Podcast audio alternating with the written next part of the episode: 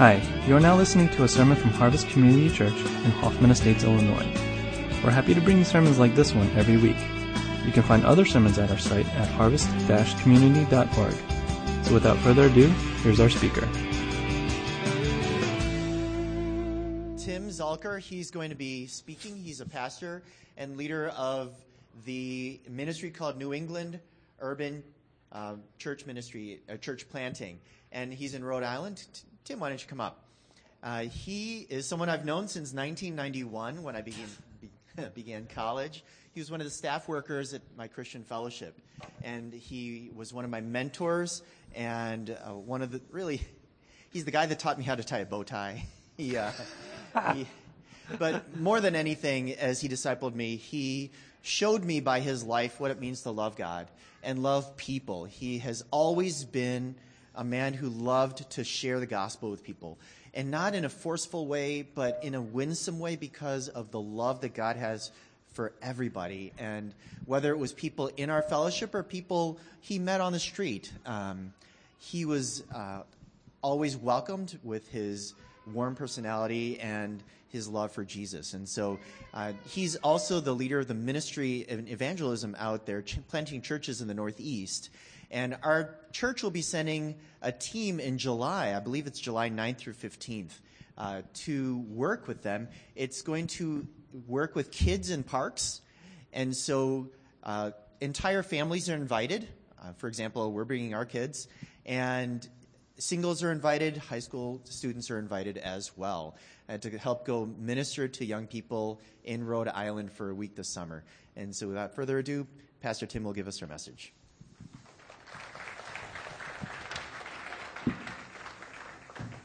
We are thrilled that you're coming this summer. Those of you who will, and if you're still deciding, please join us. Uh, it'd be great to have you.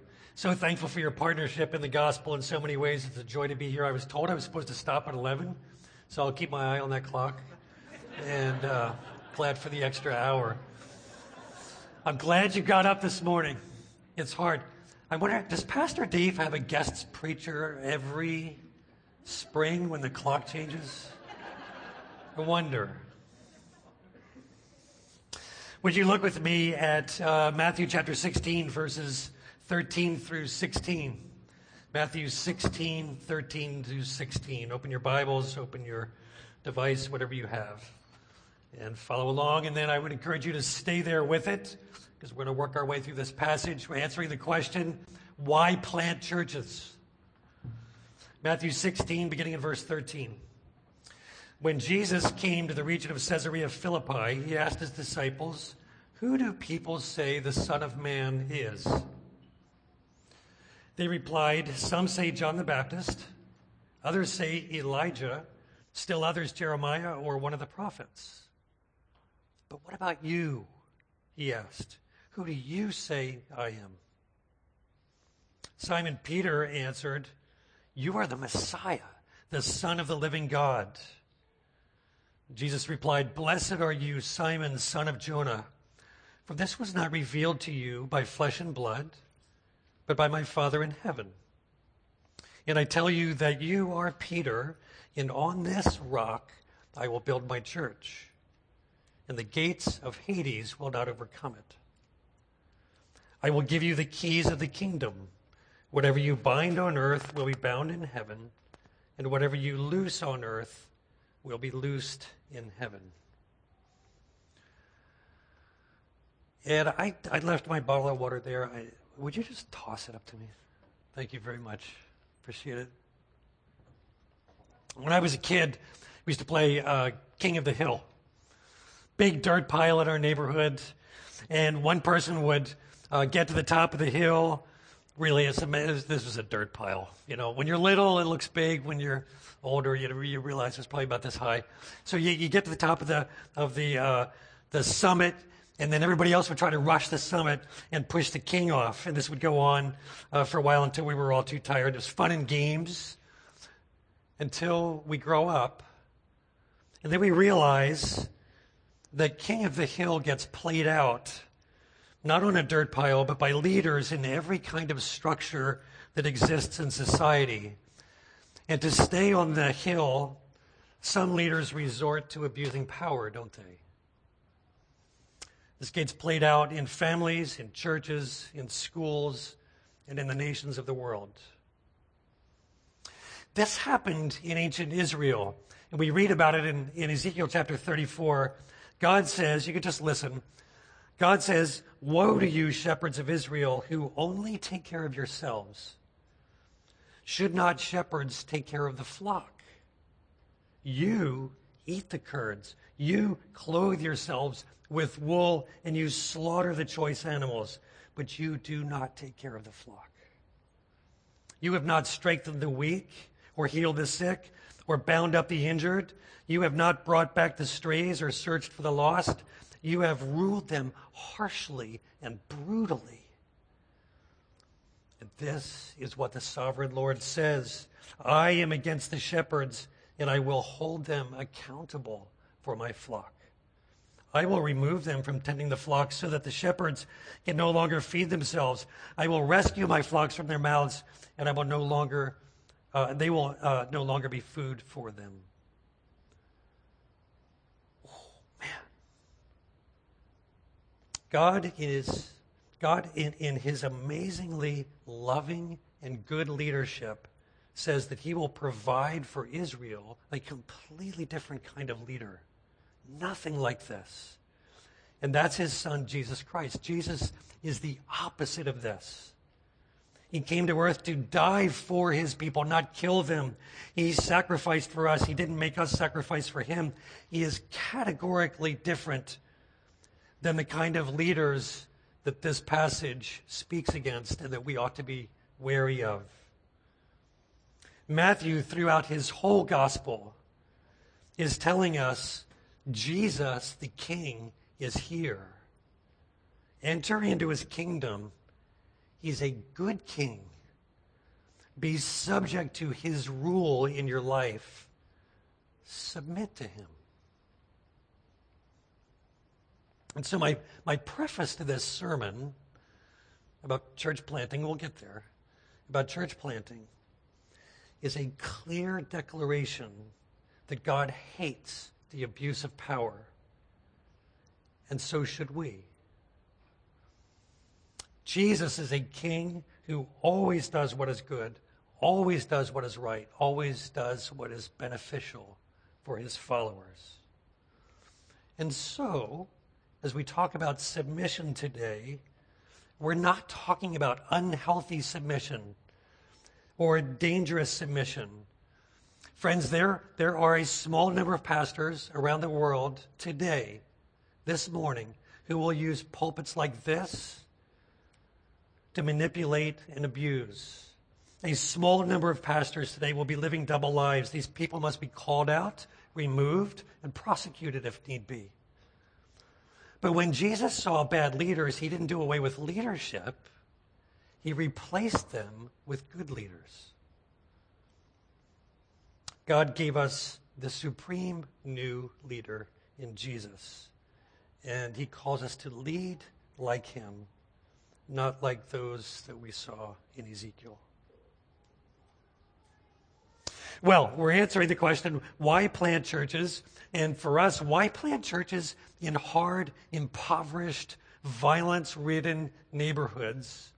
Why plant churches I'm going to back into the answer to that by working our way through this passage, and you'll see that we'll end up with, I think, what is a robust and a clear answer to this question. So let's keep the passage open in front of us uh, Matthew chapter 16, uh, beginning in verse 13. So Jesus, with his disciples, walks in, uh, having this conversation into Caesarea Philippi, the passage says. Now, um, in, in, Caesarea Philippi, there's this, there's this uh, famous cave and in the cave of Philip, the ruler over this area, that's why it's called Caesarea Philippi, Caesarea Philip. There were two Caesareas.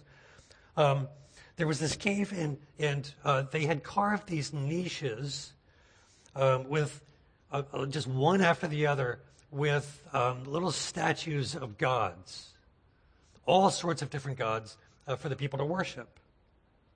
And so Jesus is walking along with his disciples, and, and no doubt they're looking at this or they're aware of it. And Jesus says, So, what about me? Am I just like one of these? Who, who do you say that I am? Verse 14, well, Peter's answer is correct. Sort of. He says, Well, you, Jesus, you're the Messiah. You're the anointed one from heaven. Anointing like with oil over a, a new king that's to be crowned. Uh, instead of crown, they would anoint them. And on this, Peter is right. Jesus is the Messiah, the anointed one from God. But he's not entirely right because Peter is expecting a victorious king that would uh, uh, liberate the, the Jews from Rome, right? Yeah, this is what they're all thinking. And, and so he's, he's kind of thinking um, uh, a Messiah of Psalm 2 crush the oppressors, get Rome out of here, give us back our, our, our land and our rights, and take us out from underneath the thumb of these horrible Romans. But as we know, we can see forward in the story, Jesus came as a dying, suffering king, a Messiah who would crush not Rome, but sin and death and Satan for all people, including us, thankfully, for all of eternity, not just in that one time. There are similarities between the temple of all these gods and Caesarea Philippi in our culture, for sure. They had a lot of gods to choose from. In our society, we love choice. We're masters of choice. We don't do arranged marriages for the most part. We date and choose. We don't have to live where we grew up. We can move somewhere else and go wherever we want. And my, my kids are spread all over. I've got a daughter in California. I've got a son here in Chicago. Um, and then, well, two of them are uh, nearby in Rhode Island. That's nice. We'll see. It was my idea that my daughter go to California. People, how could you let your daughter go to college in California? And well, it was my idea, but now I'm realizing, oh, she may marry somebody there and stay there for good. Ah. We spread all over massive selection of products and services. Um, walk into a supermarket, you're just dazzled by the, if you're not used to it, if you travel and you go to some other country where they don't have so many choices, you come back and you stand there in the cereal aisle and you're like, oh my goodness, it's crazy. We love our choices. Gender is fluid. It's a choice you can make. At least we think. And we envision ourselves as free to make whatever choices we want. At a very fundamental level, we live as if we're free to choose our own truth. We believe we can put ourselves on an individual journey, able to construct what's right and wrong. We believe we can choose whatever makes us happy. Most fundamentally, in short, we are deeply committed to our own kingship. This makes the idea of submitting to a ruler, a Messiah, all the more difficult. It goes against our instincts. So the challenge for the people living in Caesarea Philippi was to choose among all these options for a religious ruler. Moderns like us, in this past hundred years, I think we've largely made up our choice. We've decided who we're going to live for, and it's us. I don't think we're making this choice much anymore. We worship ourselves. Jesus' question to his disciples is, in fact, a question for all of us. Who is Jesus? Is he irrelevant? Is he interesting? Is he a good religious person? It's one option. Another option is, well, he's important and um, he's there to serve me. I need him. Sometimes I need an extra boost at work. I need an extra boost on the field or on the court or wherever it is that I perform.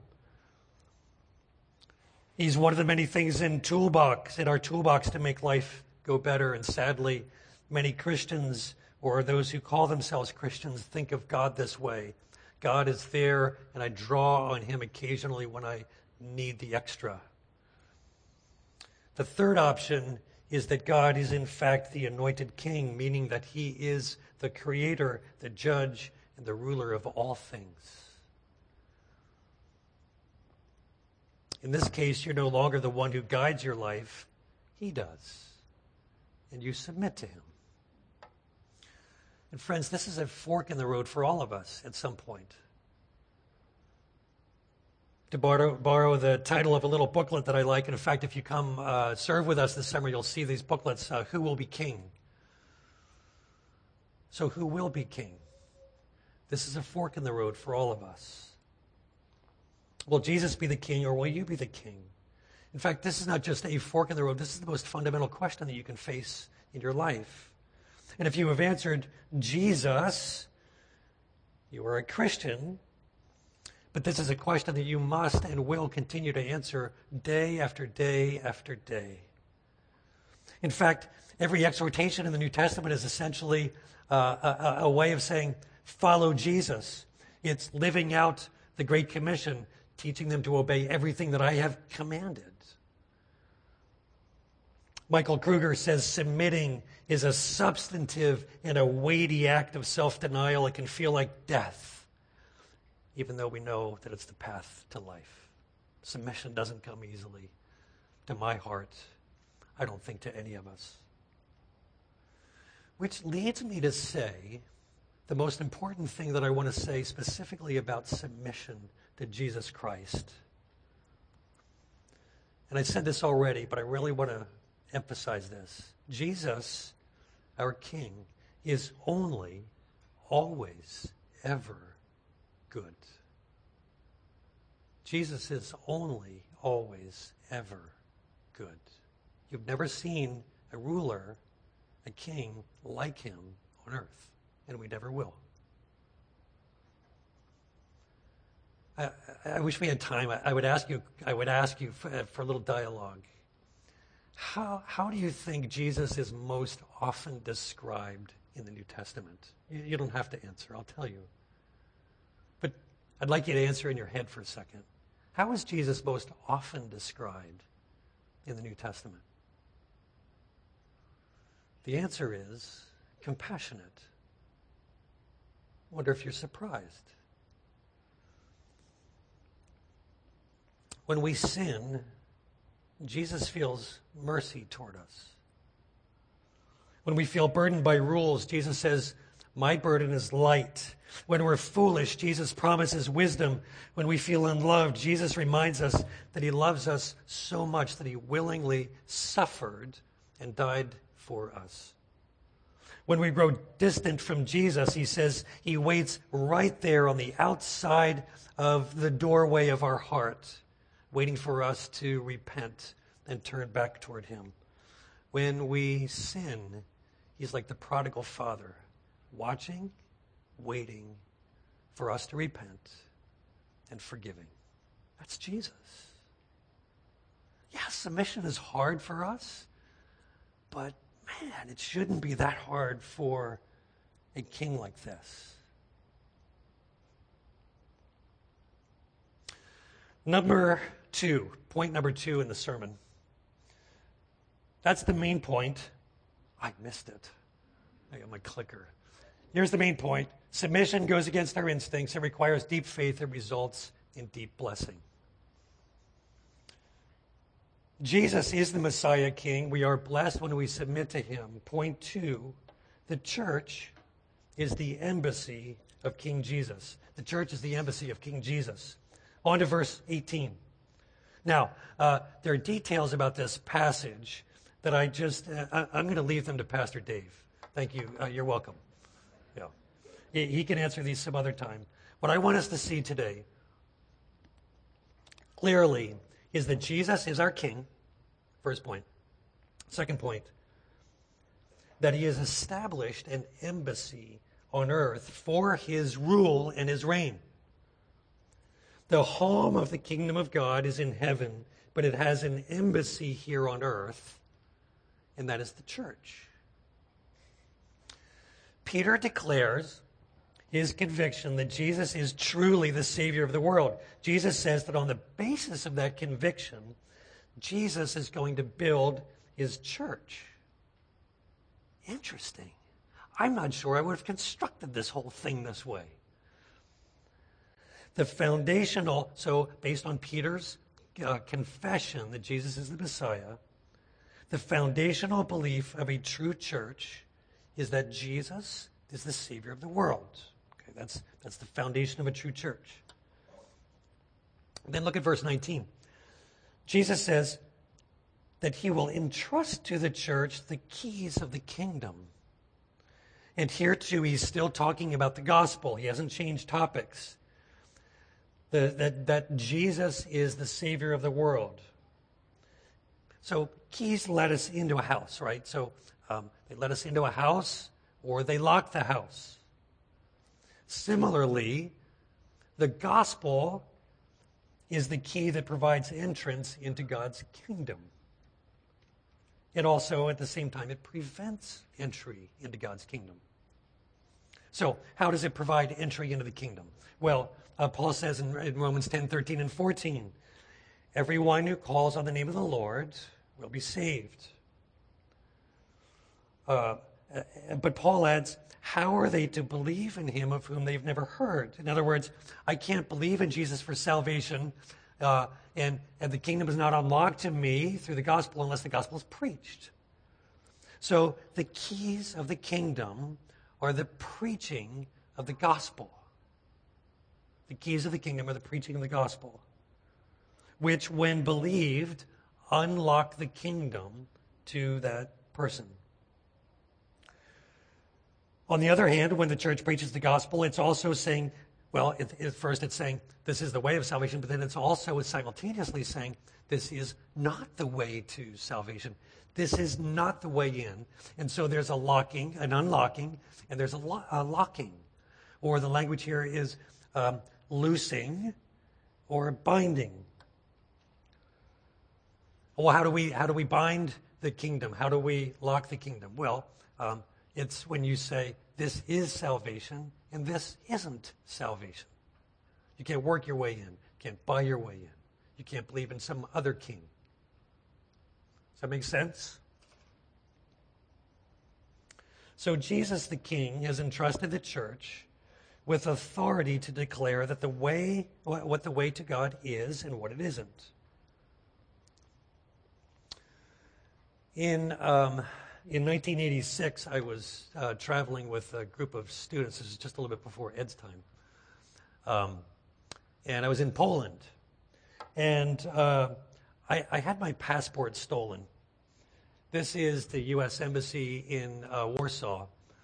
And uh, I was with a group of students. And um, long story, I'll keep it short. My, my passport was stolen, and which meant that I had to go to the U.S. Embassy in Warsaw by myself for three days, didn't speak Polish. I, I, just wish I could tell you the story. By the way, the hospitality that we see Poland extending to the Ukrainians right now is just, I'm not at all surprised. It's so wonderful. I experienced the same thing. Uh, I, I, just, I feel so warm hearted as I watch them open their doors uh, to so many Ukrainians at the moment. I had to go to the U.S. Embassy in Poland to have them affirm my U.S. citizenship so that I could leave Poland and get back into the U.S. By the way, I love my um, my old passport. It, it, was you know it was issued in Warsaw, Poland. That's cool. I'm a U.S. citizen with a passport issued in in Warsaw. It's old, but um, well, they weren't making me a U.S. citizen. The embassy did not make me a citizen. I became a citizen of the United States when I was born. The church does not make you a Christian. You became a Christian when you were reborn. But the church affirms your citizenship. It says, You have professed, like Peter did, that Jesus Christ is Lord, He is the Messiah, and we see evidence of that in the fruit of your life. That's what a church does as an embassy of the kingdom. Now, I don't know, this all sounds a little bit like a class lecture. Let me, let me warm this up a little bit. Jesus Christ is the hope of the world. We have no other hope. His love for us is deep.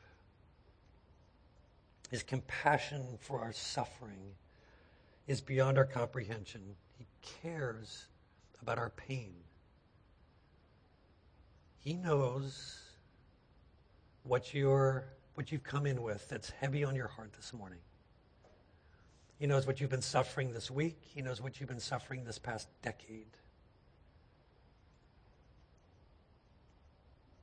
He cares about the brokenness in your family, your immediate family, your extended family. He cares about the brokenness that you see in your, on your campus, in your workplace, wherever it is.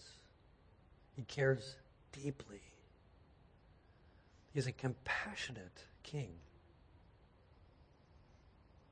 Scripture says, Surely he has come to bear our griefs, uh, bear our griefs and carry our sorrows. Jesus quotes the Old Testament and says, He has sent me to heal the brokenhearted. Our hearts are broken from sin. How long does it take to wake up in the morning, become conscious, and to remember, oh, that's right. That's right. And only a saving king can rescue us. His death and his resurrection make freedom from sin, in part now, fully in the future. Only he can make that possible. His rule and his reign over our lives leads us out of destructive lives that lead to slavery, to sin, and to death. And what he commands us to do as our king is supremely good for us always. His kingship and his rule under which we submit always leads us away from death, always leads us away from, from uh, uh, the consequences of our sin, out of shame and out of guilt, and it is always good for us.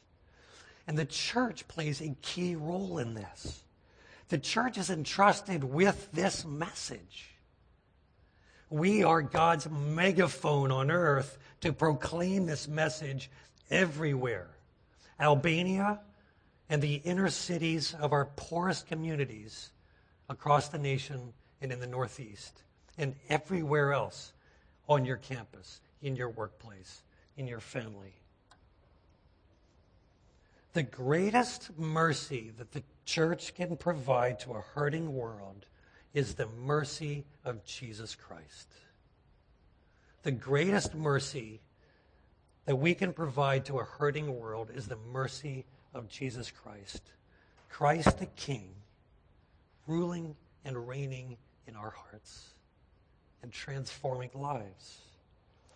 This is why we plant churches. This is why we're planting churches among the poorest communities of our inner cities.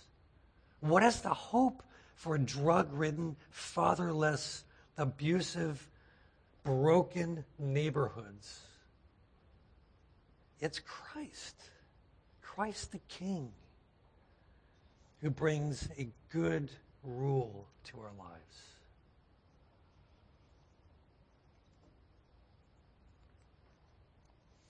which is why I'm thankful we're working together. Deeply grateful for the partnership of Harvest as we seek to do what God has called us to do. Um, it's just so, it's, it's just a joy. It's just a joy to be partnering in this together. And, you know, I have to be honest, I also wish I were going to Albania with you guys. I got, I'm going to slip a, a 30 second story in here. I was dating a girl whose uh, family was, uh, they were missionaries um, in Eastern Europe and Soviet Union. And this was before Albania was open. In fact, at that time, I used to get on uh, shortwave radio and listen to Radio Tirana because nobody could get in and out of Albania. The word back then was that there were no Christians in Albania, period. This was the 1980s. And I was dating a girl whose dad was a crazy missionary guy, crazy. He promised his daughter's hand to anybody that would open the country of Albania to the gospel. I dated her for a year. I wasn't committed. We didn't get married. Uh, I'm just saying. So I'm excited you're going to Albania. Everybody on the face of the earth needs to hear this message of hope and salvation. Everybody on the face of the earth needs to hear this. But there are a lot of places that get neglected, and one of them is inner city poor communities. I'm telling you, uh, the church planting movement for the last 40 years has been rich and healthy across the nation and around the world, except among the urban poor. Nobody wants to go there. what, what, what seminarian coming out of, out of uh, Trinity Evangelical Divinity School, like I did, or any, any other seminary, wants to say, um, hey, sweetie, let's go to that neighborhood where they just shot up five people last week, and, and uh, let's go plant a church there and live there and raise the kids there. Um, we want to be near uh, a good indie coffee shop to plant a, a, church and a place where our kids, you know, we think are, are going to be safe. And furthermore, these churches are not financially self sustaining. Wow, really? I'm going to go sacrifice to live in a place that can't even support me? This is missionary work, and so we're doing missionary work. Planting churches in urban poor communities because of exactly what we looked at this morning. Um, we believe that it is the only hope for the inner city. And um, I, I, just get so deeply motivated by the, the, the, notion of bringing the riches of the cross of Christ to the poorest of these uh, inner city communities. We have, we have there, you know, we talk about food deserts in these communities. These are church deserts also, by and large. For the most part, when Christians go into the inner city poor communities, um, they, they lose their theological minds. They forget about the cross of Christ, and they say, well, the most important thing is what I can see here is, well, we need to address uh, the needs of material poverty. And, well, yes, we do, just as Jesus did and just as Christians have done for the last 2,000 years. Absolutely, we need to address those needs. But the core of those needs is not the lack of finances, it's a lack of um, submission to Jesus Christ the King. It's a lack of knowledge about Jesus. And um, how do we do that? We, we need to plant churches in these communities that live out the grace and the glory, the beauty of the cross of Christ in, in flesh, just the way you guys live with one another and in this community. Let me uh, just tell you um, in the remaining minute or two. So, this is where we're planning uh, one of our churches um, at Central Falls, Rhode Island. It's one square mile with 20,000 people in it. It's the 19th most densely populated place in the country. It's crazy. It's really so, how do you do that? Triple decker houses next to each other everywhere. That's about all there is in this little city. But there's no um, gospel preaching church right there. And there just needs to be.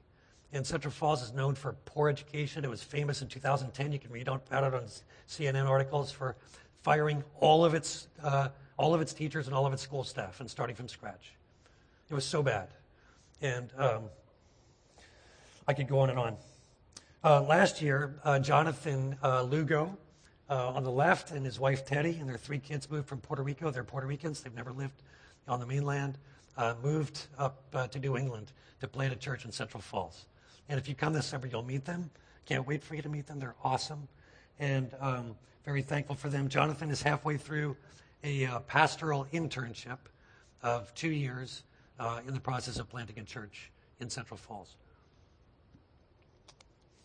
And um, at the same time that uh, Jonathan was coming up, um, Elizabeth Berry, who's there on the left, and then that's her in the truck uh, serving ice cream this past summer on a hot day to kids in Central Falls, um, also came. She was in a, uh, a dangerous place in uh, South Central Asia um, uh, for two years with pioneers as a missionary.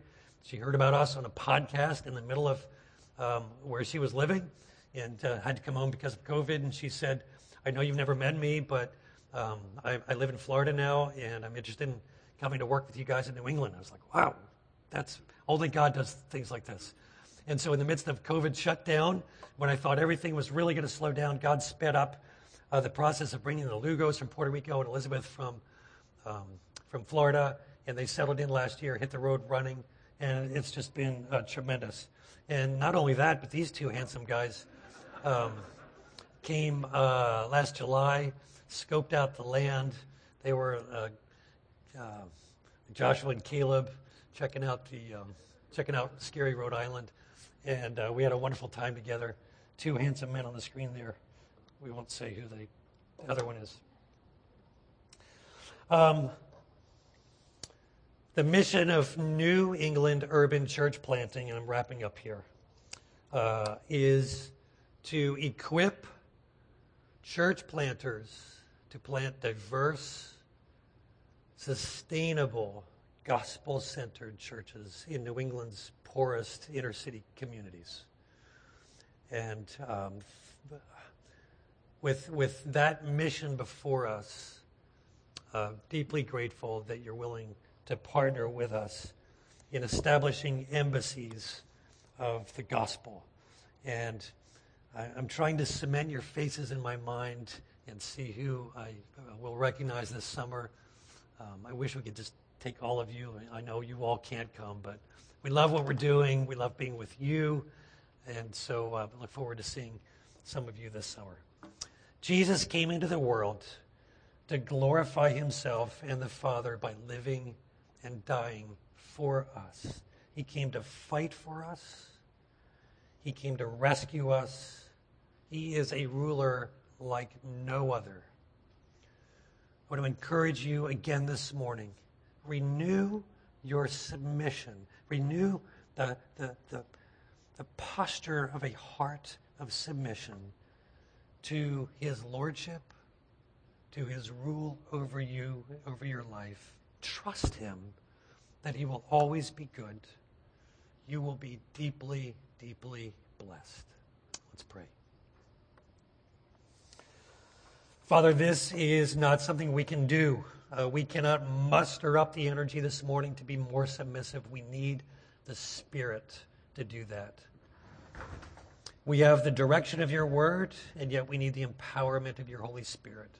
And so, by your grace, Father, would you, knowing our weakness, knowing also our stubbornness, weak but stubborn, what crazy people we are. In our weakness and in our stubbornness, Father, would you soften us and would you strengthen us to submit our hearts to a Savior who loves us deeply and who only ever always has our good in mind for your glory. Amen.